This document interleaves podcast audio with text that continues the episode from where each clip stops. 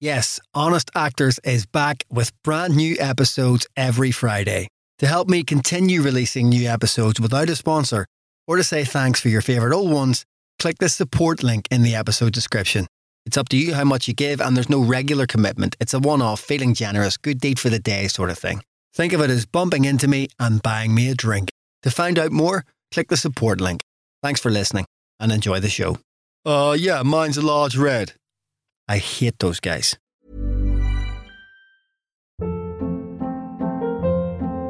Hold up. What was that? Boring. No flavor. That was as bad as those leftovers you ate all week. Keke Palmer here, and it's time to say hello to something fresh and guilt-free. Hello Fresh. Jazz up dinner with pecan-crusted chicken or garlic butter shrimp scampi. Now that's music to my mouth. Hello Fresh. Let's get this dinner party started. Discover all the delicious possibilities at hellofresh.com.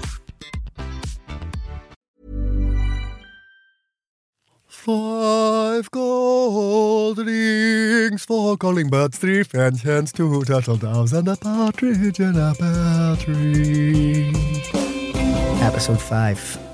What gives? Uh, welcome, my name is Jonathan Harden. This is episode 5 of series 3 of the Honest Actors podcast, sponsored by TodayTix. If you want to get great offers and theatre tickets, access today seats on your mobile, and exclusive front row lotteries, you need TodayTix ticketing app lets you see theatre differently. To get tickets with no queues and no fuss, download TodayTix now from the App Store and Google Play. Before I let you hear episode 5, I want to ask you once again have you let anyone know about your favourite bits of the podcast on Twitter?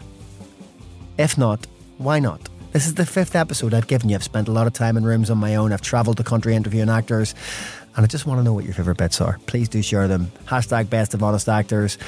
Tell your friends as well in person, face to face, via text, on your WhatsApp groups, whatever. Just, you know, get the word out there, please. Consider it a gift. It's a Christmas gift to your friends.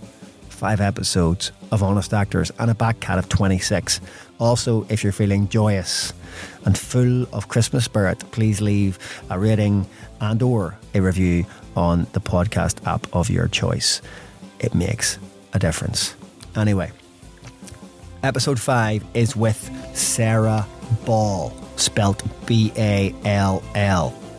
I recorded it in her home in October of this year when I started to put a move on towards series 3. I should apologise for the first 15 minutes. uh, I forgot to turn my microphone on, which has meant that I've basically had to go through it and every time I speak, boost my my voice, uh, boost the level on Sarah's microphone and on the additional shotgun microphone. And I think I kind of got away with it, but it does seem like a bit of a boomy kind of thing, right? Don't worry, 15 minutes in, which is quite slow, I work out what's going on eventually and uh, turn my microphone on. So apologies for that little bit at the start. Uh, one thing I should explain is there's a little reference to us both wearing ties to interviews.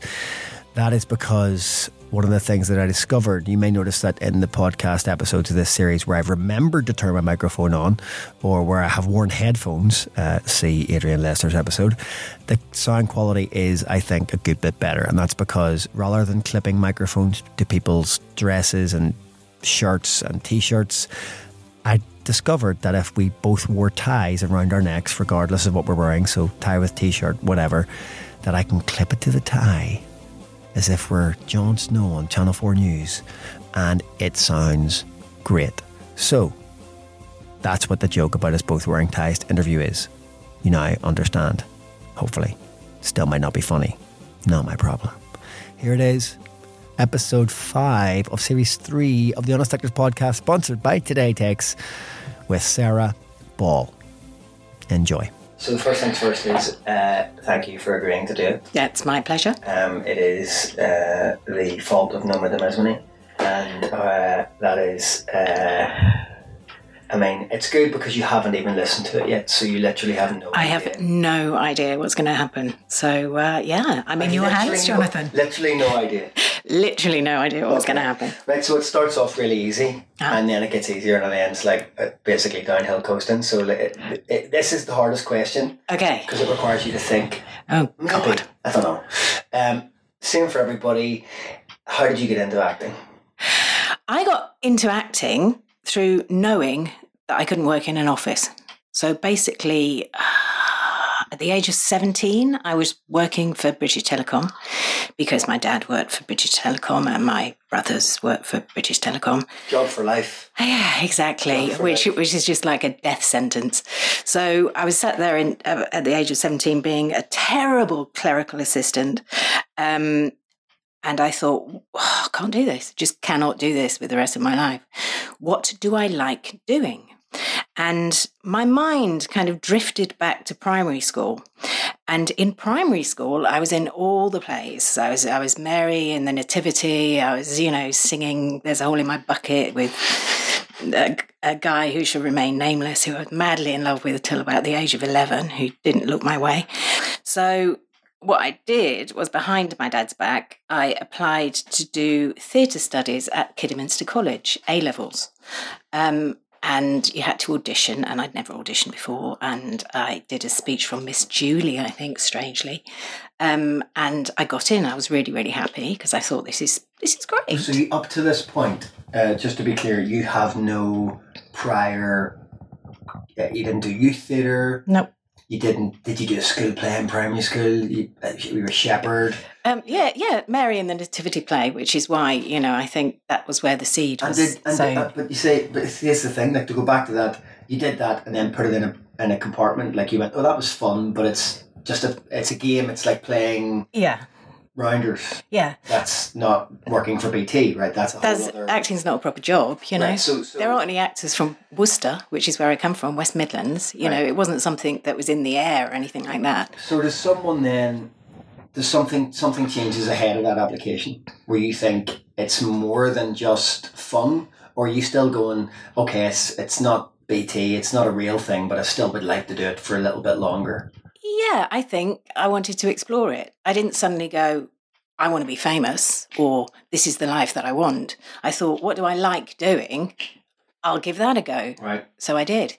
Um, and I got in and I told my parents, and they weren't very happy because from where I come from, you kind of get married, you have kids, uh, especially as a female. Generally, then you didn't really have much of a life apart, apart from family or, Yeah. or as a clerical assistant, etc., etc. So it was kind of unheard of, and this obviously caught them left field because it was coming from virtually nowhere, because it was coming from virtually nowhere within me as well because I didn't do any plays in secondary school. I, I won the speech competition. Um, uh, which So were you quite academic? Were you were you more of a kind of public speaker than an actor in secondary school, or were well, it was the opportunities weren't there really. I went to a grammar school and we did uh, Shakespeare. Uh, we read Shakespeare sitting down in English, okay? and occasionally there was a school play, which I think I was only in one of those school plays where all the girls played the boys, and Yeah. you know, much like theatre as it is now. Yeah. um, becoming. Um, and uh, yeah, so so basically, yeah, uh, uh, speech was reading poetry nicely, and that was the closest you really got to drama in my Okay. secondary school. So then, when I went to uh, Kidderminster College, I met people who were fun, and uh, I, I found it fun, um, and really took it on full time. Kind of, this is it, this is it, and then uh, went to youth theatre, went to Worcester Youth Theatre with. Um, there's, there's a handful of us that have come out of Worcester Youth Theatre that have done things with our mm. lives, or at least carried on the, down that artistic, theatrical road. A lot of people describe it as like it sounds quite wacky in some regards. A lot of people describe it as like a, several people have said it felt like they found their Tribe. tribe or Yeah. their or their people or whatever it is. Did it? Did you kind of have that as well? It sounds like you, you may have. Yeah, absolutely. And, you know, I'm still in contact with some of that tribe. And, you know, that's from the age of about 17. So when we finished, well, I, I left Kidderminster College a year early um, to form a theatre company um, where we were doing, it was the 80s, we were doing right on plays about wife battering and conservation and stuff like this. And also with um, somebody who is very well known at the moment, um, who I won't mention because I'm not sure I'm meant meant to mention names. anyway, he with him we did a, a kind of comedy uh, um, group where we used to go around uh, pubs and village halls and do kind of comedy sketches, comedy songs, things like that. And then I applied for drama school, and I applied one year, didn't get didn't get in. Basically, uh, I think I was on the waiting list for Bristol or something, and then uh, applied the next year, and I did get in to Central. So and Bristol's loss was Central's gain. absolutely, How did that feel in that year? So that year between not getting in and getting in, obviously history playing forwards, you now know that you got in the year after, but in that year you weren't to know that the next year wasn't going to be exactly the same. Had you not got into Central at that point, had you made a decision that maybe this wasn't going to happen, or do you think you would have persisted? I would have carried on until I got in. I mean, that was that was it. That was what I was going to do, and nobody was going to kind of stop me doing it. And So what about your family? Did, did, did, at the point where you don't get in and they know you've applied, does anybody put an arm around you and say, "No, maybe the job's there in BT if you want it? Well, you see, this is the thing.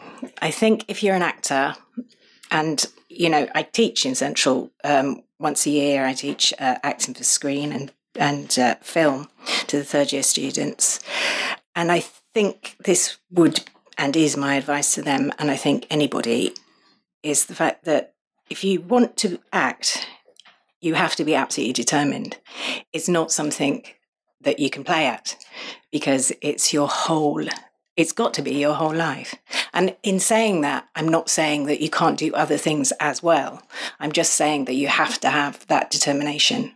Otherwise you just will not you know every uh, uh, around every corner somebody's saying no no i don't want you for this. No you're too short fat old young wrong sex blah. You've got to be able to take it on the chin and you've got to be able to carry on. So I think, in a way, auditioning for drama school is a very good way of of uh, of um, sifting the meat, sifting the wheat from the chaff, in the way that determined people would continue to audition to try and get in. And I think if you're that determined, you don't listen to people who say, "Oh, you're not very good," because you know that you are. Do you think? Um, I mean, yeah, it's a way of separating the wheat from the chaff, but obviously the, the difference is that the determination that you have at nineteen or twenty doesn't necessarily stick around. Certainly, without fluctuations, you know, for better or for worse. In spite of all that, have there been times whenever you've had those moments of thinking, and I keep on going back to BT, but you know that maybe a more regular income, maybe a more secure uh, financial kind of setup would be preferable. Absolutely. And I don't blame people for going for that if that's what they want. But I think my way of thinking generally, because I do other things as well, I'm, I've done lots of study to do other things that can make me an income. Um, I think I do that to support my acting habit. it's almost like, you know, it's a drug. It's something that you really have to do. And I think that most people who are truly creative, whether it's an artist, poet, uh, potter, the actor, if you have that creative element inside you, you have to explore that in some capacity. Um, I do anyway. I'm speaking for myself here. Uh, so, yeah, I think that's when people like us, creative people, get into trouble, is when we're not able to express ourselves creatively. And you can carry on doing that and do another job. But sometimes I think, well, I think I would have problems just stopping acting or being creative. I might be able to stop acting and start writing or directing or doing so so long as I'm being creative, I'm happy. But I think if that element of creativity was taken away from my life, my life in particular, that wouldn't be a great thing for me. It seems that a lot of the drama schools seem to be at least acknowledging, and if not uh, actively, a lot of them are actively kind of um, encouraging actors to have other strings to their bow. Mm-hmm. Um, in that, I, I imagine 20 years ago, not many drama schools were talking about devising or making your own work. Mm-hmm. Um, but on a kind of ex- taking that even even further in terms of what you just said, you've just said, do you think acting is becoming a part time profession. There's been this sense of a part time profession has started to emerge over the past couple of years in my conversations where some actors and some agents have said, it, it, for most people, it's only ever going to be a part time thing. And like you said, it's a habit that you have to somehow support. Yeah. Do you think that's a fair representation, or do you, do you still feel like it's possible, realistically possible, for actors to go, I'm an actor, and not do anything else? Do anything else? Um, it's possible. Um, you know, I know some actors who do that, and they're very lucky in the way that things have kind of fallen, uh, you know, out for them in life. Um, I think there are also many, many more actors that I know who have to work in bars or have to, you know, you've got to pay the rent. And mostly you have to live in London, and that is very expensive. So, you mm-hmm. know, just do the maths. If you're not earning over a certain amount of money, you have to do something else in order to support you, unless you're lucky enough to have, you know, a rich partner or, or, or, or a trust fund or whatever. I think, realistically speaking, most actors have to support themselves in, in some way because there are only very few actors who work consistently. And even actors who've just done a fantastic film and it's just come out, they might not work for, you know, six or seven months after that. You know, I know plenty of people, and me myself also, who've been, you know, in the West End, and you think, yeah, that's it. I've cracked it. Everybody's going to be talking about me. And then nothing happens. So, you know, I need to go to my happy place. It's making me really uncomfortable. sorry, sorry. You wanted honest, honest yeah, actors. No, this is good. Yeah, it's tough. I mean, it, it feels like um, that. Well, we, we let's part that because we're going to come back to that anyway. Okay. Um, uh, because there's a whole big section I think around. We can talk about that um, later in the, in the interview. But uh, before I go on, usually what I try and do is for listeners who don't know of you or know a lot about your work as a kind of way of introducing you without me having to do any research Uh-huh. and also in a way that I suppose uh, allows you to I don't know pick something that that represents you. I ask if you could select one job, and then I always say because I feel really cruel saying one, you can have two, because usually people I know I would pick one for this reason and one for this reason, but it would be you know they're very different things.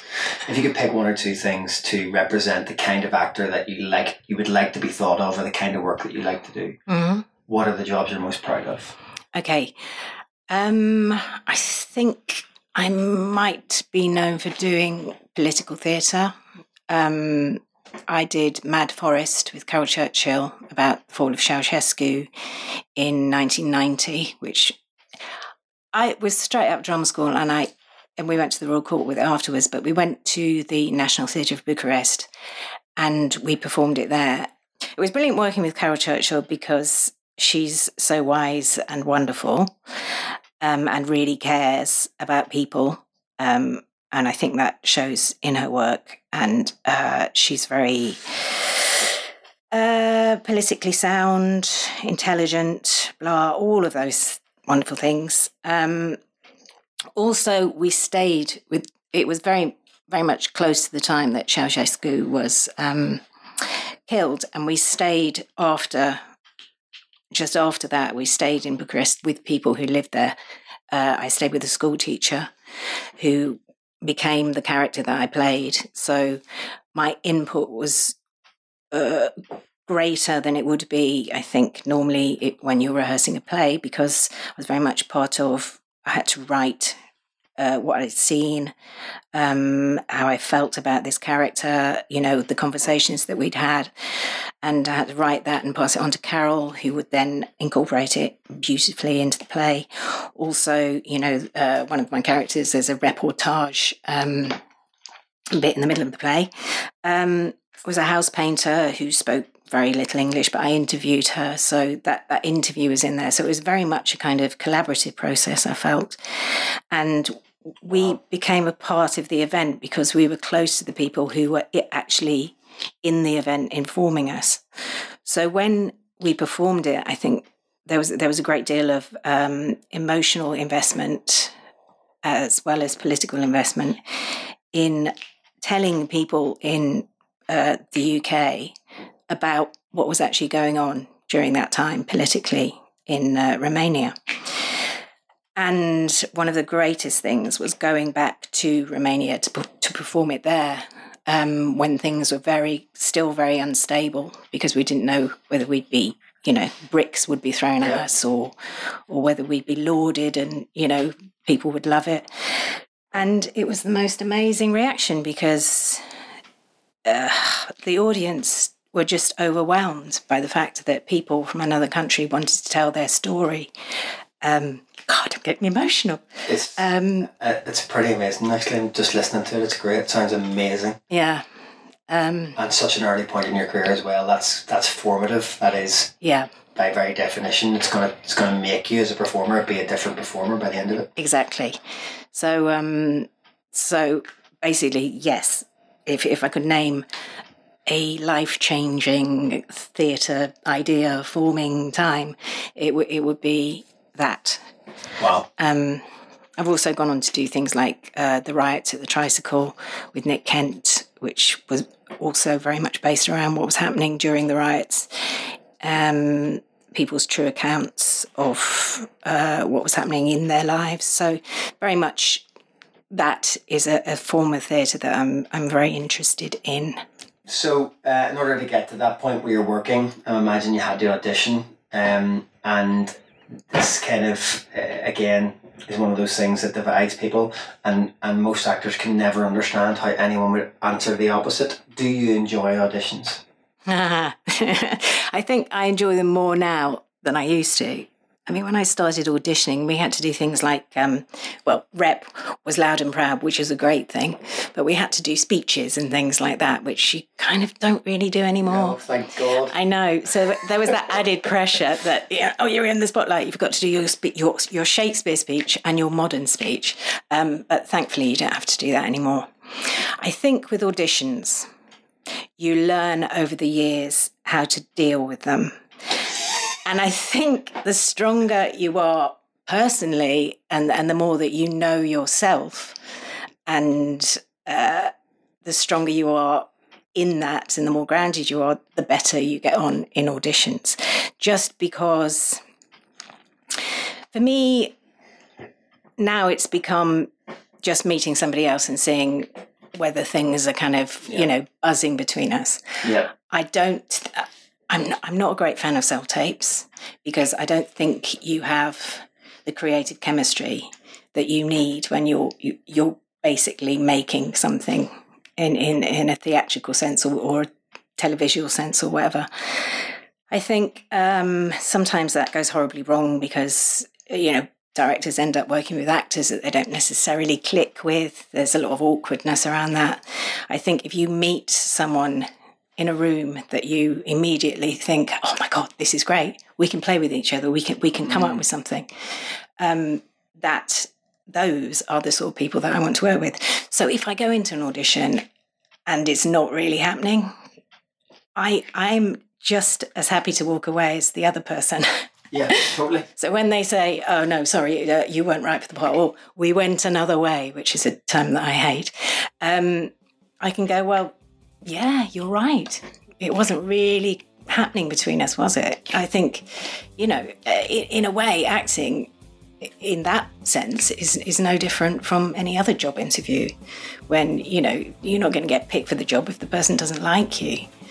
So I think taking the element of of that kind of chemistry out of the scenario, which is what self tapes do, is is not a good thing. I don't think. Buy tickets to the best theatre in London the new way. With the Today app, getting great offers and access to exclusive tickets has never been easier. With Today Rush, you won't have to queue at the box office for hours to get day seats like some tourist. You can access big savings with their lotteries. What else can you do with it? I'm about to tell you. You know by now. Well, let me see. I'm going to filter this by uh, all shows. Don't think so. I want to see some cabaret today. What have you got for me? Look at that. Hot gay time machine from 29 quid. Briefs, Close Encounters from 30 quid. Christmas in Leicester Square from 1850. It doesn't get any better than that, folks. Check it out. Download TodayTix, the Theatre Ticket app from the App Store and Google Play and see theatre differently. Hello, testing. I'm back in the room. Good. Excellent. All right. So, uh, sorry for interrupting there. Uh, apologies if uh, people listening have uh, been wondering why I've been in a different room. It's because uh, I had the microphone plugged into the wrong input, but don't tell anyone. Um, it's between us. Yes, okay? exactly. It's absolutely between us and anyone who's listening. Um, so, yeah, so auditions, you've learned to cope. Um, one of the things you said there was uh, you hate the term um, gone another way. I I have to ask why. What is it? It sounds like you've got a you've got a, a pre-prepared statement on the subject. I don't know. I just think that got, it's stating the bleeding obvious. Of course, it's gone the other way. I didn't get it. I'd rather somebody said, "I'm sorry, you didn't get that." That's, Yeah. that's just honest. It's gone another way. It's just, well, literally, yes, I know that. I'm not stupid. It's I'm not doing it. Yeah, but I always think as well, how far the other way could it have gone? I'm pretty sure everybody that was in the room was roughly the same age, roughly. Oh, you know, like, don't think we, we've, that. We've gone the other way, and then if if they cast it, and they cast like you know you, I'd go, oh, they did go another way. Yeah. They've gone a totally other way. But if they Although we're very similar, I think. yeah, well, I think in lots of ways, I think in that we both wear ties to interview. That's true. Um, I think uh, if, like, say, I don't know, there was an actor I did a job with recently, and after I got cast, and then they cast him, they said can, to me, "Can you grow a beard?" Because it ends up that both of us look very similar when we're clean shaven. right. So, like, if it had been him who got a part that I was up for, I'd be like, "That's not the other way. You just went with someone you liked better, yeah, exactly. So be honest or, about it. or someone you thought was better." Yeah. you know what I mean? But I wouldn't, you know, I really, at this stage of my life, wouldn't mind if, uh, uh, this is the other thing, isn't it, that casting directors need to tell us when we haven't got the job and also. No, it would- topical, topical. It would help if they told us why we hadn't got the job because then we won't make the same mistakes over and over again. We might feel better about ourselves if it's something out of our control, etc., etc., etc. And I know that's that's that's very topical at the moment, but it's true. You know, if you don't, it's basics, isn't it? It's basics. It's polite, you know, and it's helpful, yeah. you know, and it only to. Uh, you know, feedback I get occasionally, which is very, very nice, and I really appreciate it. I really appreciate it when I do. Um, but Just gives you something to rally against. Idiots. What do they know? Exactly. But most of the time, I have to kind of guess and then watch it on television and think, oh, that's why that person got the job. What do you beat yourself up about when you leave, or do you not anymore? I do less now. That's a- the only thing that I beat myself up about, I think, is when I don't do my best acting wise, when I make mistakes that I think, Right. shit, I could have done that better. Why didn't I do? Are that? there are there when you say mistakes, do you mean choices that you come out and go that was the wrong choice, or do you mean like mistakes, as in surely like a, a, a, a different choice isn't a mistake? You're being really hard on yourself there. It, it like technical mistakes. Okay, there are technical mistakes. Yeah. uh, there are wrong choices technically. Yeah. So, for example, if I'm doing a camera audition or whatever, and I do part of the speech looking down, that's not necessarily going to help me because I'm not letting the camera see my thought process. Yeah. So sometimes, in being natural and doing it really realistically and truthfully, and looking down, I have shot myself in the foot because technically I haven't fulfilled Yeah. what what what I could have fulfilled. If, So do you, do you come out of like say I don't know Spotlight or Nash Studios or any of those Central London kind of casting uh, um, racks? Do you uh, do you come out of those and walk down the road doing the scene again? oh god, yeah, I'm, I'm like a mad old lady. I have conversations with myself all the time, just generally Do in the street. Yeah, I find my mouth moving and people looking at me. I think also. It's almost like I do this in exams as well. It's almost like I dare myself to fail at the last minute. Mm, So I never over prepare because I think there's always got to be a little bit of creative magic wiggle room in there. So, and I, I know I know actors who who kind of go in for auditions and they film themselves before they've gone in the room, so they know exactly what they're going to do. And does it work? Do exactly that- what Do they get? Are they more success? That's I've never even thought of doing that. No, well, neither have I because I think it's. I don't have time. I think it's the wrong thing to do. I don't have time. I just, I just think you know to actually, uh, I'm, I'm, I'm cast a lot in emotional parts on television uh, because I can cry basically. So um, to to to be able to do that, I think I've got to really feel it. So I've got to really put myself in that person's in in that person's position. I can't do that if I if I've already over rehearsed it to to know Yeah. that I'm looking here, there, and you know because that that's ha- not they ha- spontaneous. yeah, and they have to solve that. They have to shoot you according to how it is, really, in Yeah. circumstances like that. but I think that- for hire. That should be. your- Yeah, but I th- I would like to think that people are more impressed by the fact that you can emotionally connect to the No. character than look in the right direction. Y- y- No, in an audition situation, I sometimes think just don't. Let's not rehearse it Let's do it. first. Let's just do it because then it will be spontaneous Do you want to real. rehearse it first? I hate. Yes, let's read it th- first. It's kind of like, well, let's just do it because I might get it right first time. Um, um, when you go, have you over your career have people you've considered rivals? So the kind of people you go into a waiting room and in badly run audition processes where they just put everybody who's up for the same part in the same three hour block. Are there people you walk in and see? And I'm not asking for names, just but like the people you walk in and see and go. Yes, not fuck necessarily, but there's well, commercial costings obviously. Yeah. hate, mm, commercial costings. Um, It's a different. It's a whole- yes, exactly. They're Just any, anybody who's your age will be in the room. Um, uh, there's one actress who shall re- remain nameless, um, but often we're up for the same parts, but I think we're very different. Right. So that's not so bad because I either think blah blah is going to get this They'll go the other way. or I will, or they'll go the other way. So I think I don't feel so bad about that um, because I, th- I think we we both diff- have di- very different qualities, and it depends what they're looking for. But I have found myself in a room with a, a particular actress quite a lot. But apart from that, I have to say most auditions are run pretty well. Do you find yourself competing with any of those people? Do you find yourself still um, seeing other people do well, and in a small part of your soul, uh, d- d- do you find that difficult? I think that's something that we all have to contend with and come to terms with because I think as a younger actor, i you feel more competitive. You feel it, like it's more of a race. And I think as you get older, you realize that everybody's different and everybody has different qualities and different things to bring to anything. Um, different looks, different personalities, different voices, different experiences. So I think as I've got older, I'm less uh, jealous of other people getting work. I I am I would like sometimes more luck to fall into my lap.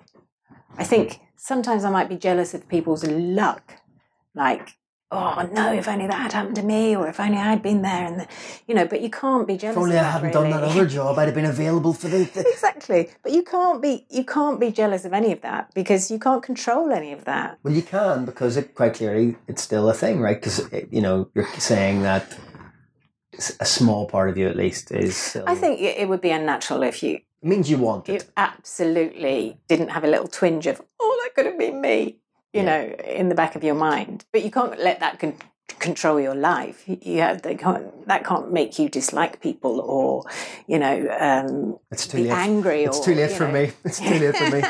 Um, do you prefer to enjoy the money when it's there, or are you are you a squirreler away of money? As one of my friends said, and I think fair play to him, but I could never do it. He said, "Jonathan, you've got to live frugally, especially when you're working." No. And I think no, Yeah. when you're working, that's the you're time to spend you're the king of everything. And when you're Yeah, exactly. unemployed, you're unemployed. But his thing is, and I think it, it's genius actually, is when he's unemployed, he doesn't need the added pressure of being skint. So when he's when he's employed, he'll quite happily make a packed lunch and not go for a drink because he'll be like, "No, I'm going to save some money." And then it means when he's unemployed, he can come into town for a few beers, see a friend in a show. he's a very clever man I, c- I couldn't do it. no not me if i've got money in my pocket it's there for spending isn't it Totally. and then you wait until the next bit of money comes in and then you spend that because otherwise you know what's the point of dying with loads of money in your bank account? Exactly. This is good. I mean, that's it. That remember we talked about wisdom. Yeah. That's that right there. That's a Ah, okay. nugget. Okay. Any more of those? Any? oh yeah. Okay. Um, no. Um, so, uh, an agent once told me, and this is one of those things that has become, I think, uh, I've said it to everybody. So oddly, this agent said this thing to me in passing about 20 years ago, and it's now become a thing everybody knows about. And it is, an agent once said to me that the only time an actor's ever truly happy Yeah. is in the five minutes after they get a call to say they've got the job.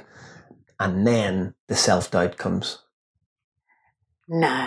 And he he said that he will often speak to an actor. He always gives them the news they got the job, and then the next time he speaks to them, they started the self doubt of like, I think you know, basically, I don't think we've cast the right person, or maybe somebody else turned like all that. I'm not. good. Am I good enough? Am I, do you recognize? Obviously, I mean, you're you're kind of like suggesting you don't recognize yourself in that at all. So if you don't recognize yourself in that, um, once the initial excitement's over, what kind of thoughts do you immediately go to? Well, I'm going to get stuck into this. Roll your sleeves up. Start. okay, if it's something that I really, really, really want, then that's great. But that doesn't ever wane. I still really, really, really want to do it. Um, and I have enough confidence in myself to to know that I've been chosen because I'm the best person to do that job. So I'm I don't I don't question that. I'm more likely when I'm offered a job that I'm not quite sure about to immediately go, Oh yeah, shall I do it? Do I want to do that for that period of time? Do I want to work with these people? So I would immediately question it until I'd kind of gone, oh no, this is going to be fine. And then I'd be fine. So rather than the, initial, I've got a job, and then go, oh yeah, but do I, I kind of do it the other way around, I think, in that scenario. Yeah, I mean, I. Mm, mm, Mm-hmm. I, the only time I've ever turned down a job that I've auditioned for it didn't go so well because they were like, "Why did you fucking audition for it in the first place?" And they weren't happy But why aren't we allowed to do that? because I went a recall. But why aren't we allowed to do that? I think we should be allowed to do that. It didn't go down well at all. I don't care. You know, it's it's it's your choice. It's your life. You should be able to choose what you want to do. Yeah. If you're going to be miserable for six months, They then don't put yourself through. they said, Jonathan, you shouldn't have went to the recall, and I was like, in all fairness, Maybe you needed to recall them. it turns out I was wrong. I played it fucking brilliantly, and I should have done it. It's one of those ones that you go, Jonathan, right? Yeah, but but sod's law. But that's and yeah, why aren't we allowed to do that? exactly. I think many, many, many, many more, um, too many times, we, our power as actors and creators is taken away from us. And I think we should really, really, really fight for that not to happen. I don't care if if I uh, go to a recall. I wouldn't feel bad about that, and I don't think I should be made to feel bad. Will you come that. into my next recall with me? Yes. you've got you know, we've got to we've got to have confidence in ourselves and our decisions and we shouldn't be told what we can and cannot think or do. Um, um, do you get nervous then, um, having taken the job that you've wanted and gone through the process of rehearsing it? Do you get nervous for press night, for previews? Oh god, yeah. Do you get nervous every time you go on stage? No. I uh, Okay, press night. Let's go to press nights. Uh, press nights I hate because I think Which makes you a human being. Yeah. It's one of the tests of the psychopath. it's it, they're false. They're, it's a it's a false situation. You, you, the audience is full. Well, not necessarily full, but there are a few people in the audience who are going to who are just there to judge you. They are just there to judge But it's the weirdest mix though, because it's them and your family. Right. or your friends that you can take to parties and, and, and, and rely on Yeah. looking after themselves. So it's like it's like the most supportive and least supportive audience together. Yeah, I, I tend not to. I, I have certain friends that I, I, I, I bring to press nights because I know that, you know, they're low maintenance, they're great, they can go and mingle, they don't need, you know, I think you have to take people like that to press nights, people who support you, but but are quite willing to let you go and, and just move move around and Yeah. do your own thing. I wouldn't ever invite my family to a press night. Well, my wife would consider family, and she's Ah, invited, easy. so that's. I mean, I don't have the dog. Unfortunately, isn't allowed in most theaters. Although we have a ticket for something on Monday, a spare ticket, and I said to my wife, "Wouldn't it be great if we could just turn up with the dog and the spare ticket and be like, come on, Well, dogs can go to yoga classes now. Why can't they go to theatres? yoga." Exactly. Yeah, this is a cinema as well, and the dog is very quiet. Apart from if anything moves, as well, you yeah, said earlier. well, also, but the dog is quiet unless there's a dog in the film, in which case she'll be like, "Where? What?" She'll be it like, wouldn't surprise me if dogs start coming to the theatre actually. bark So along, bark, bark along screenings of uh, 101 Dalmatians. Um, that's a good idea, actually. I'm going to do that. Do you get stage fright? Have you ever had stage fright, like in the way that people talk about stage fright, that makes me doubt that I've ever been on stage? No, Do you know because that kind of like that? yeah, that, frozen crippling- kind of uh, fight or flight fear. No, I've never had that, thankfully. Um, but you know, I sympathise with anybody who has had that, and there are ways to overcome it um, if you kind of seek help in the right places.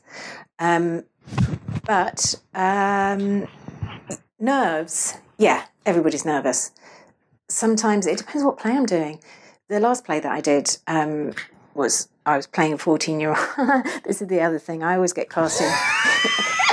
I always get cast in really weird roles. So I played mad women and 14 year old girls. So I'm at the Lyric Hammersmith playing a 14 year old girl with a load of 70 year olds playing 17 year olds. Um, I didn't. I didn't get nervous at all. Not not even on press night in that part, just because it was such good fun. It was so kind of. Couldn't wait to get on stage. I just embraced the whole experience. It was just, uh, you know, you could just go mental and it was great. So, do, you, do you read reviews at the other side of it? mm, what I do is I see them and I run down to see if my name's in them. And if your name is in there? um, I will really sort of be tempted to read it. Sometimes that's not the best thing to do. Um, oftentimes, um, for anybody who's thinking of writing a review about me ever in the future, Don't. my name, my name is Sarah Ball. B A double L. I the- I always get called Sarah Bull, Sarah Bell. Oh, come on. For, it's it's one easy letter. Oh, come on. Jonathan Harden gets misspelt quite a lot, but Sarah Ball, that know. like, It's easy. You think it basics. was easy? I know, but no, no. Honestly, I don't know what it who is are we about talking it. about here? Who's who's anybody anybody of note ever misspelled your name? Come on. News rev- reviewers and things. I'm not, I'm not naming no, no, names, no. otherwise I'll get terrible would- reviews for the rest of my life with my name spelled right. Yeah.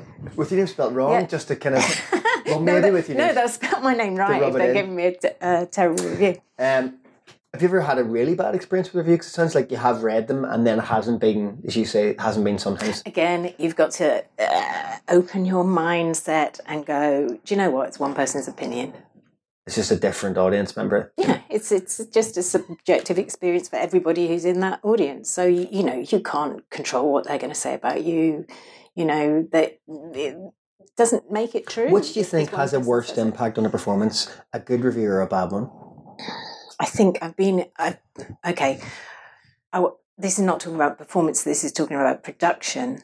Um, I was trapped in a production with the Royal Shakespeare Company, which shall remain nameless, um, and it wasn't a very good production, and the reviews were very bad, and that is awful because you've still got to do it It's for horrible. all that amount of time It's horrible. knowing that it's not very good and there's nothing you can do about it because it's not about the performances it's about the whole concept it's about something that It doesn't work. Somebody's just said it doesn't work now. Now you've got the next two or three months to waste. and then the audiences are dwindling and dwindling because all the reviews are terrible so that is the worst thing when you're in a terrible production and there's actually nothing that you can physically do to change that Um, what What's the longest you've gone without work? Oh god i don't know i honestly don't know um Three days. No, I days. think at the beginning. No, I. I wish. Um, uh, at the beginning, I think I might have gone about eighteen months with, Yeah. with no work, no acting work. But you know, you have to build build up kind of connections and things, and then those connections disappear and Start die again. and have babies, and you know, and then you have to keep building up. That's what I call backing the wrong horses. Well, the thing is. Got to get them young. yeah. Oh, Find no, out if they want to have a family. right. Yeah, yeah, yeah. No, no. The uh, what what I'd like what I like to do, not only because they're young, but because they're very creative people, is is I've been working with quite a few uh, directors who are way younger than me, which isn't difficult because I'm 52 years old. But I I find that quite Which exciting. is so old. Well, you know, there's a lot of people in my position who wouldn't give you their age because age is a thing, isn't it? Yeah. Age is a thing that we're You supposed to keep quiet about. Obviously, You're playing your, I your range is 14. is verifiably I know. 14 to, you know, whatever. Absolutely. So, uh, and you know, I've played 80 as well, like in my 14 20s. to 80. Come on, that's not bad. Yeah, exactly. So, um, I, I've lost my train of thought. Yes, I so had a point. you were look, you were working with younger directors a Yeah, lot because yeah. they're so creative and Like also they they'll Ned live long. Bennett, who's fantastic. He is brilliant. Ned's brilliant. Yeah. He's really brilliant. Yeah. Um, if if I didn't know that lots of people would be listening to this, I'd say he's probably one of the best directors I've ever worked with. I, I love the way he works. He, he gives you such freedom to He's not that young though anymore. Ned Bennett must be like 33 now, He's about 32, 33, yeah. which is young, I guess, for a director. Well, he's young for me. Yeah, yeah, yeah. um, so longest 18 months, you think? Yeah, I reckon so. Does it ever get to the point, and we've already talked about it at the start, I said we come back to it, where you think, oh, do you know what? Fuck this. I'm out. I'm done. No one's going to hire me. I'm never going to work again. Hmm. No, I've never actually thought that. I, I'm very much of the mindset if you keep on going, you know, other Yeah. people fall by the wayside and, you know, last man standing. Have you got the long life gene? Uh, what, uh, in, The- in my family? yeah. The, yeah. The yeah, layer my- gene? Have you got the layer No. gene? My granddad lived to the age of 101 There you go. and my nan and granddad were 1996. So you will, you know, outlive all of your peers So long as I can remember lines when I'm 96, I'll be okay. because they'll have chips and stuff. So they'll just, just insert it like tiny SD Well, they'll have card. robot actors then. We, they won't need us anyway, so. Oh, you sell a terrifying version of the future. um, it, has has being unemployed gotten easier with time? I guess it has. It sounds like you're kind of fairly, you know, um, Well, it, yeah, I'm. I'm. philosophical about it all. I, well, in it, back in the day when it was easy to sign on, like yeah, in the eighties Yeah. and stuff, we just signed on when we weren't working. That was the way that you kind of made things work. Now, much more difficult, obviously. Um, during the years, what I've done is um, I went off when I was at the RSC actually uh, for some intellectual stimulation. Um, not that I didn't find it intellectually stimulating, but I went off and I did a degree in psychology with the Open University, Lovely. and then uh, put it in my educational piggy bank. Uh, for for a time when I might need it. Also, it's an incredibly uh, interesting Useful thing to an do actor. Yeah. if you're an actor to to you know find out how people work, what makes them tick, etc. You know, I'd recommend it to anybody. Was it a BSc? Is this as an aside? Was it a BSc or a BA psychology? a BSc ons? Oh wow. So Lovely. yes, so that was good. Uh, so I did that, and it, also it, it, I I did um, Mad, uh, not my first um, after Mrs. Rochester. Uh, in the West End, which is when I played the, the mad woman in the attic, um, I had to take a break from my studies then because obviously I, we went on a world tour. So, you know, who wants to be uh, writing essays when you're in Australia? So I took a, a break then. So it took me a little bit longer than it would normally, but that was a good thing to have in my piggyback bank and not impossible. So if anybody's thinking out there, oh no, I can't study and act at the same time, you can uh, do it with the Open University because then you can be any. I've taken exams in Japan. So you can be anywhere where in the world when you're studying. So Little psycho- psychological question then. Um, have you have you ever played a part which you think has changed you, or does every part change you in some regard? And by that I mean, uh, you know, particularly have you found it difficult to shift characteristics of a part after having finished a production or having finished filming, or do you find there's a, uh, uh, like a shadow left somewhere on your on your person by characters you played? That's a very interesting question. Um, I played uh, Mad Woman in the Attic after Mrs. Rochester. We did that play for over a year. We did it, I think we started the lyric, then we went to the West End, then we did a world tour. So I was playing mad woman. I mean, mad, ugh, guts crying, screaming woman. I can see that. for, for almost a year on stage for two and a half hours. That had an effect on me. It's got to. yeah, It's got to. not necessarily. It it wasn't like I lost myself or I was I was kind of depressed or anything. It's just that you have to go to a place in your soul that sometimes you know you have to carry that around with you for the rest of the day when you're on the beach because you know you've got to be able to bring that out in the evening. So it's it was almost like A ball of tension being held or something. yeah, I couldn't let it go and be myself until I'd finished that job because to to go to that place, you have to. You, you can't be happy and then suddenly go to that place. It, it doesn't work. You have to kind of carry it around with you.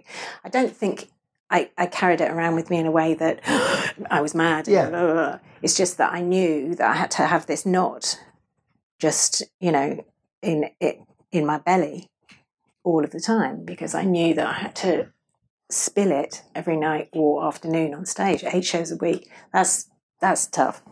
That that was hard. And when And it's hard, like when you come off stage, there's that thing of it doesn't matter who you're playing. Like if you've done something physical, there's a natural carry on where it's impossible to just like think that if you spend eleven hours filming and you're limping, it's impossible to think that you just like something in your body still wants to do that. In the mm. same way as if you're doing an accent for eleven hours a day, you'll be in the pub and when you've had a couple of drinks, some for some reason the accent will come back out ahead of your own because your mouth is used to making the shapes. And I think possibly there's an argument to say that of course you would have that little ball of tension if if you've trained your mind into that particular path, particularly for a year. and your body. I mean, your body as well. This is why Yeah. also I'm interested between the body and the mind because the the body was the body of someone who was going through that because my body didn't know that my brain was lying Yeah. to it that I was only acting. well, that's interesting. Disconnect is interesting from an actor's perspective. Then Yeah, that must be fascinating to look into. but it's almost like That you're tricking your body. That your body doesn't know you're an actor. no. Well, how would it? How would it? Your body is going. That person's upset. I'm crying because that's what I do. I make tears when you're upset. That's So you're lying. Your brilliant. brain is lying. To, That's mind-blowing. To, the way that your body's working. That's mind blowing. That's great. I love that. That's really it's good. fascinating, and that's this is why I wanted to get into the whole body kind of mind thing. Do you think there's an advantage to a psychological advantage to being an actor? Like, if there is a disadvantage, which is that we all know uh, irregular working patterns, lack of financial security, uh, you know, constant rejection, all these things that we know and they're well documented, and those are the downsides. Is there a psychological advantage to the processes around acting? So the uh, empathizing with another perspective, the uh, walking in another person another person's shoes or sharing an experience that isn't your own do you think there is something gained through that Absolutely. And I think true actors really want to learn about other people. They re- really do want to walk, learn about society, learn about, they, they want to learn about being different from, they want to learn about what is outside of them and become, it is literally like walking in somebody else's shoes, isn't it? You're not, a good actor, in my opinion, isn't just dressing up and pretending to be somebody else. They're investing their reality in that character's reality. So they are becoming. do you think you're a different person because as if one of those questions it's impossible because how do you know what you would have been if you hadn't been an actor but do you think being an actor has shaped who you are politically socially ethically although do you think that Absolutely, yeah. is something to do with being forced to see the world from multiple perspectives Yeah. I think, you know, it, it it's my life journey to be an actor. I'm still learning about different things. I don't, I, I, the one term that I hate is jobbing actor. I just think it's really, I fucking hate that. I hate resting as well. Like, as if somehow being out of work is relaxing. And like you're walking around with this uh, label around your neck saying, all I can do is turn up for jobs and act. That's what I do. I just, Just, turn up. just jobbing, I- just you know, jobbing. Yeah, yeah. Just like, jobbing, Gav. like, like, you know, digging a road or something. Yeah. Exactly. It's, it's more than that. It's a whole psychological process that we put ourselves through. It's you know a creative process. Is acting hard? Act, uh, the lifestyle's hard. Acting itself is the easiest thing in the world for me, which is why I'm an actor.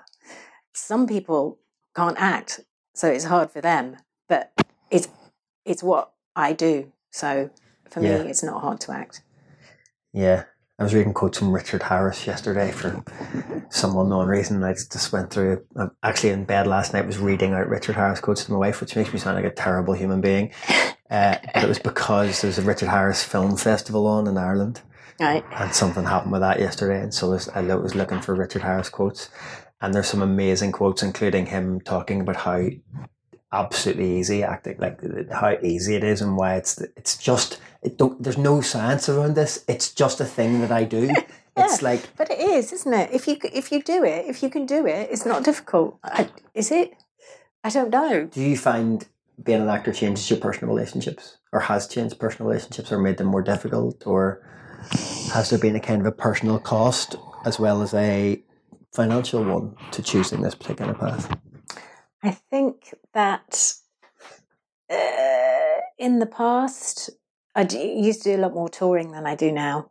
Um, I don't tend to do touring unless it's something really, really I, that I want to do, um, because I have a more stable kind of lifestyle now. I'm in a relationship.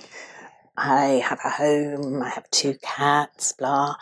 But I think in the past, uh, it's difficult to hold down a relationship. I think when you're an actor, when you have to travel all over the place. Um, but I didn't mind that because I loved traveling all over the place, and I loved being with a new family every, you know, every so often. That's that's how I see working with different people. You you have a new family to play with. Here's here's a question then: Do people outside of the industry, do you have many friends out of the, outside of the industry? And Oh, do I? Do I? Oh, I do. I have I have my kind of therapy friends. I Yeah. have the, the people that I've trained with outside of do you have the habits that you've learned as an actor, i.e., becoming very close to people very quickly, and then just abandoning and going on to a different family? Do you think that's shaped how you interact with people outside the industry?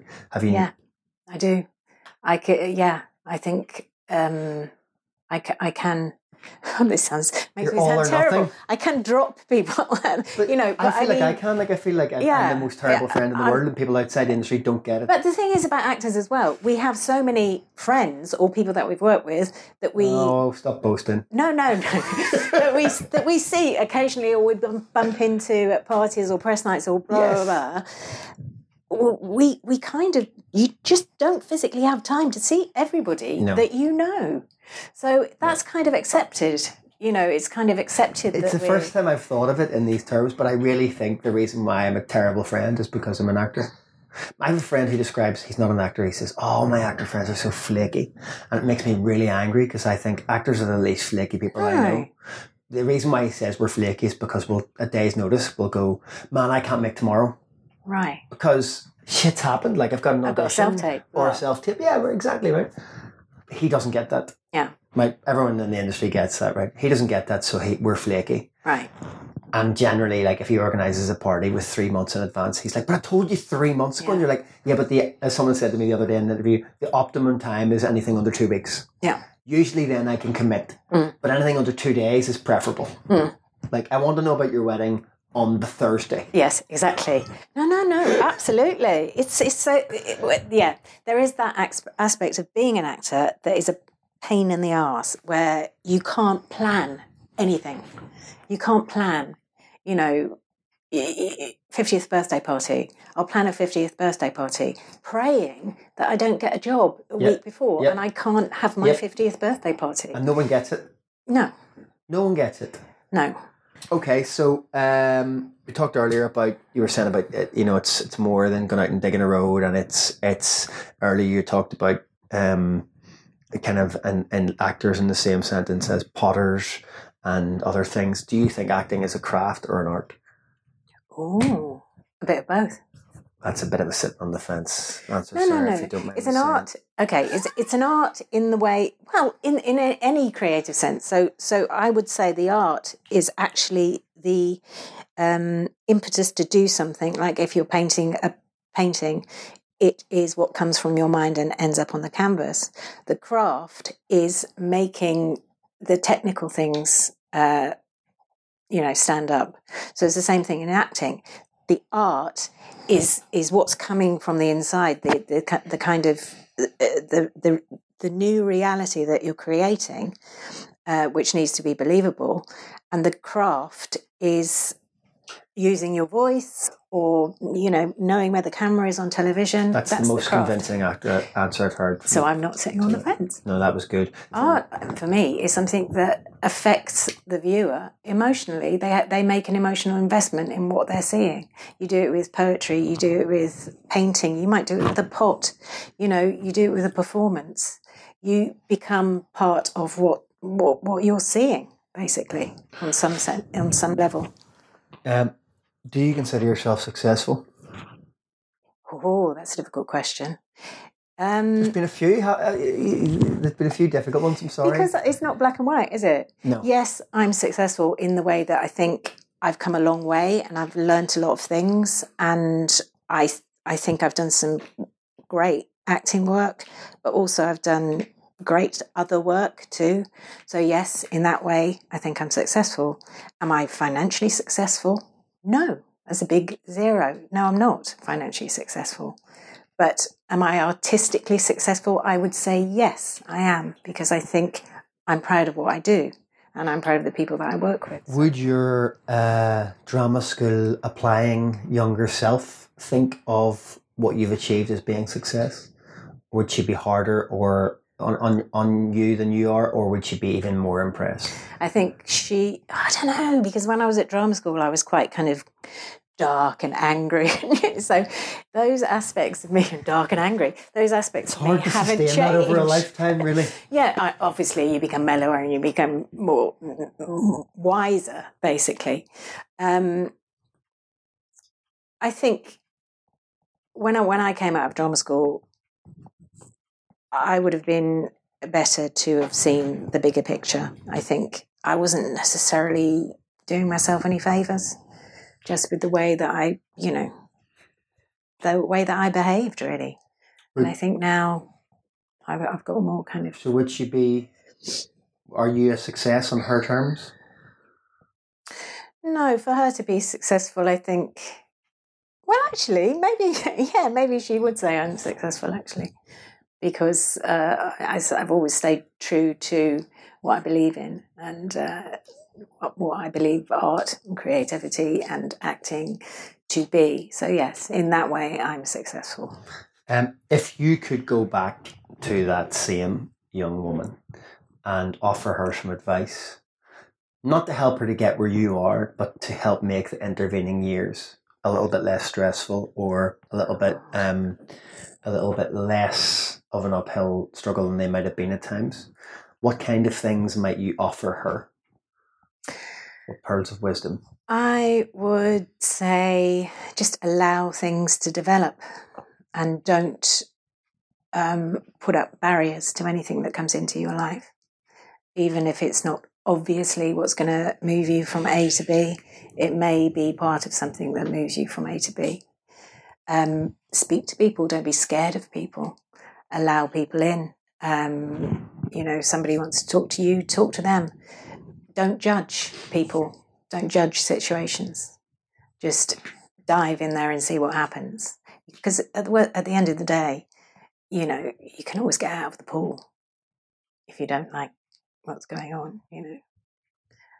Um, any more advice that I, yeah, marry, marry a rich man probably would be a good, good advice for any artist. Yes. Don't go out with another actor for crying out loud. no, I yeah, um, my fella, he's a he's a agent crew, Right. So he's he's in the same business, but not in the same business. If you see what I mean. Uh, okay, so you talked earlier about some little phrases that make you angry. What at the moment in the industry makes you most angry or, or, or Or um, if another way of putting this question, as I used to ask it, was if I could put you in charge of things for a day, what would be at the top of your list to change? About The industry. the industry. Um, And I, I suppose some of the stuff ends up being social as well, but you know, if we stick with the industry, okay, what would I change? I'd change the thing about getting feedback from auditions. I think that's very important for people's, you know. yes or no, there's a big campaign around that. If people want to look it up. Hashtag yes or no. Obviously, there's the whole era thing. What else? What else would I change? This is your soapbox moment. This is your, you know, change. I wish you told me this before you interviewed me, and then I could have had a whole list of things. What would I change about this? I, I'd change the fact that actors are almost encouraged to apologise for themselves. Um, that, that their power is taken away from them in, in many situations. That they are not intrinsic to the creative process in a lot of people's um, Ugh. mindsets. Yep. I changed that. Yep. Because they are absolutely the creative process. They are the most important thing in the theatre. Okay, we've got everything in place. Now what we'll just what now we'll just get our cast. yeah. No, yeah, exactly. And then when you go to a new building and you, you're starting a play, and you there's millions of people from offices stood around in a big circle, and they have to say their names, and you have to say your name. And there's four of you in the cast, and all of these people are working in that theatre, and yet you're the somehow the least important part of the machine. Huh? That's uh, it is absolutely ridiculous to me. Ridiculous. And they're they're earning a lot more money than we are because it's regular, and you know. Um, okay, um, two questions left. Oh yeah.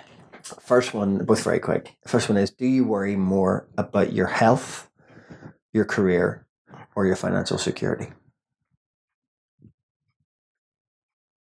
Oh. you see, I'm going to say that's an interesting question again.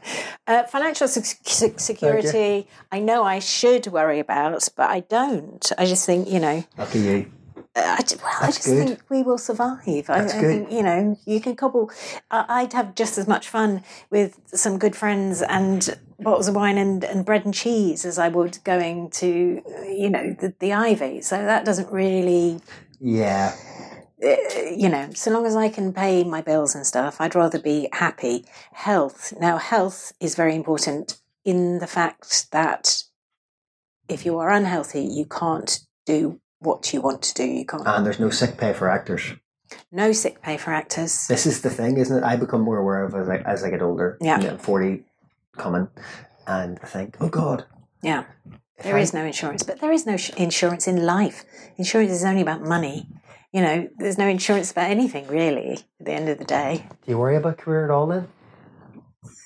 I worry about what I want to do in my career. I worry about the fact that I'm not in control of my career, I think. I'd love to be in control of my career more. I'd love to offer myself great jobs. Hmm. But the, the unfortunate thing about being an actor is that you have to wait for somebody else give to allow you to act. Yeah. You can't, well, you could, but, you know, just go to a park and act. It's, it's kind of not the same thing. You need an audience. You, you need, you know, a creative process to, to be doing what you want to do. And that, in a way, has to be offered to you or you have to create it through and that means getting lots of money together and that's that's a, a, a huge kind of undertaking i think uh, unfortunately for most actors we have to wait until somebody goes yes i want you to do my job and then we do the job and i'd i'd love for it to be more collaborative generally like for some kind of online portal to exist where you said, I really want to do this play, I want to play a part like this, and then maybe a writer would say, oh, that's a really interesting character, and they would write it. or some kind of like uh, actor director dating app where you Yeah. just kind of went and, and met directors in a little room, had a chat, you know, talked about stuff, Like creative speed dating. and then yeah, creative speed dating. Great idea. Make it happen. I, I haven't got the energy for it anymore. Um, last question, yes. and it's kind of, you know, the reason why this podcast started was because I got fed up with people asking this question, so it's how I end it. Are you in anything at the minute? No. Yes. As- do, do, do most people say yes? No, uh, people are trained to say, well, I'm just about to, or say, I just finished, or I've got a thing coming on TV. But Right, the question yes, is very know, yeah, specifically, yeah. are you No, in I'm not in at the minute? any And I love when people just go, nope. No, I'm not. But yeah, that's life, isn't it? Eh, you know, who are we trying to kid that we're constantly employed? We know we're not constantly employed. Actors know, everybody knows that very, very few people are constantly Directors employed. aren't constantly employed. Casting directors aren't constantly employed. Exactly, we're all free, freelance. That means we find work where we can get it. There's nothing to be ashamed of. Yeah. It's just what you do in the meantime to, to you know, interest yourself and, and keep yourself alive and, and, and kind of active. That's the important thing. Excellent. Uh, I have really enjoyed our chat, um, largely because uh, you've complimented my questions, um, but also because I think uh, you clear it's that philosophical thing about someone who's thought a lot about what it is we do and what are the upsides or downsides. So it feels like, even though you said I should have told you, you know, blah blah blah, and also you admitted you haven't listened to one, it feels like you you were naturally prepared for the questions. So it's nice to ask them and have somebody who's got a considered, a seemingly considered response, even if it Even was, if I considered them in the moment. even if it was completely off the bat. So thank you um, for your wisdom and your honesty. I appreciate it. Can I give a plug to any Yep. actors out there who are thinking Yep. of creating themselves a a career alongside their acting. Um, there's a place called the Equity Charitable Trust. It's, I don't think it actually belongs to Equity, but they're, they're a trust that they're there for Equity members.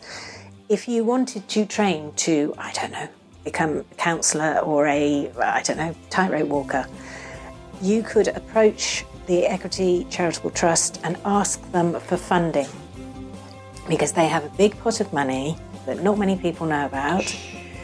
That, you know, you write to them, you say what you want to do, they will come back to you and either say yes or no. And they've helped me in the past, and I'm very, very grateful for that. But I don't think they are publicised enough because I think they could help an awful lot more people. And that's that. Episode five done and dusted. It is Christmas Eve. I'm off to put my feet up. It's going to be glorious. I hope you all have a wonderful Christmas Eve. Episode six will be with you in good time. Until then, happy Grimbo. Speak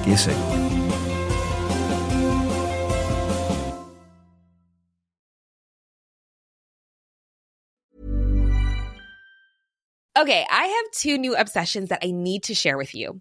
Impress No Glue Press On Manis and Impress Press On Falsies Lashes. Trust me, these are getting ready game changers. Both require no glue, so there is no damage to your natural nails and lashes, no mess, and no annoying dry times. Just one step and you're done. Boom. Instant glam. Visit impressbeauty.com slash presson and use code PRESSON25 at checkout for 25% off Impress Manicure and Press On Falsies.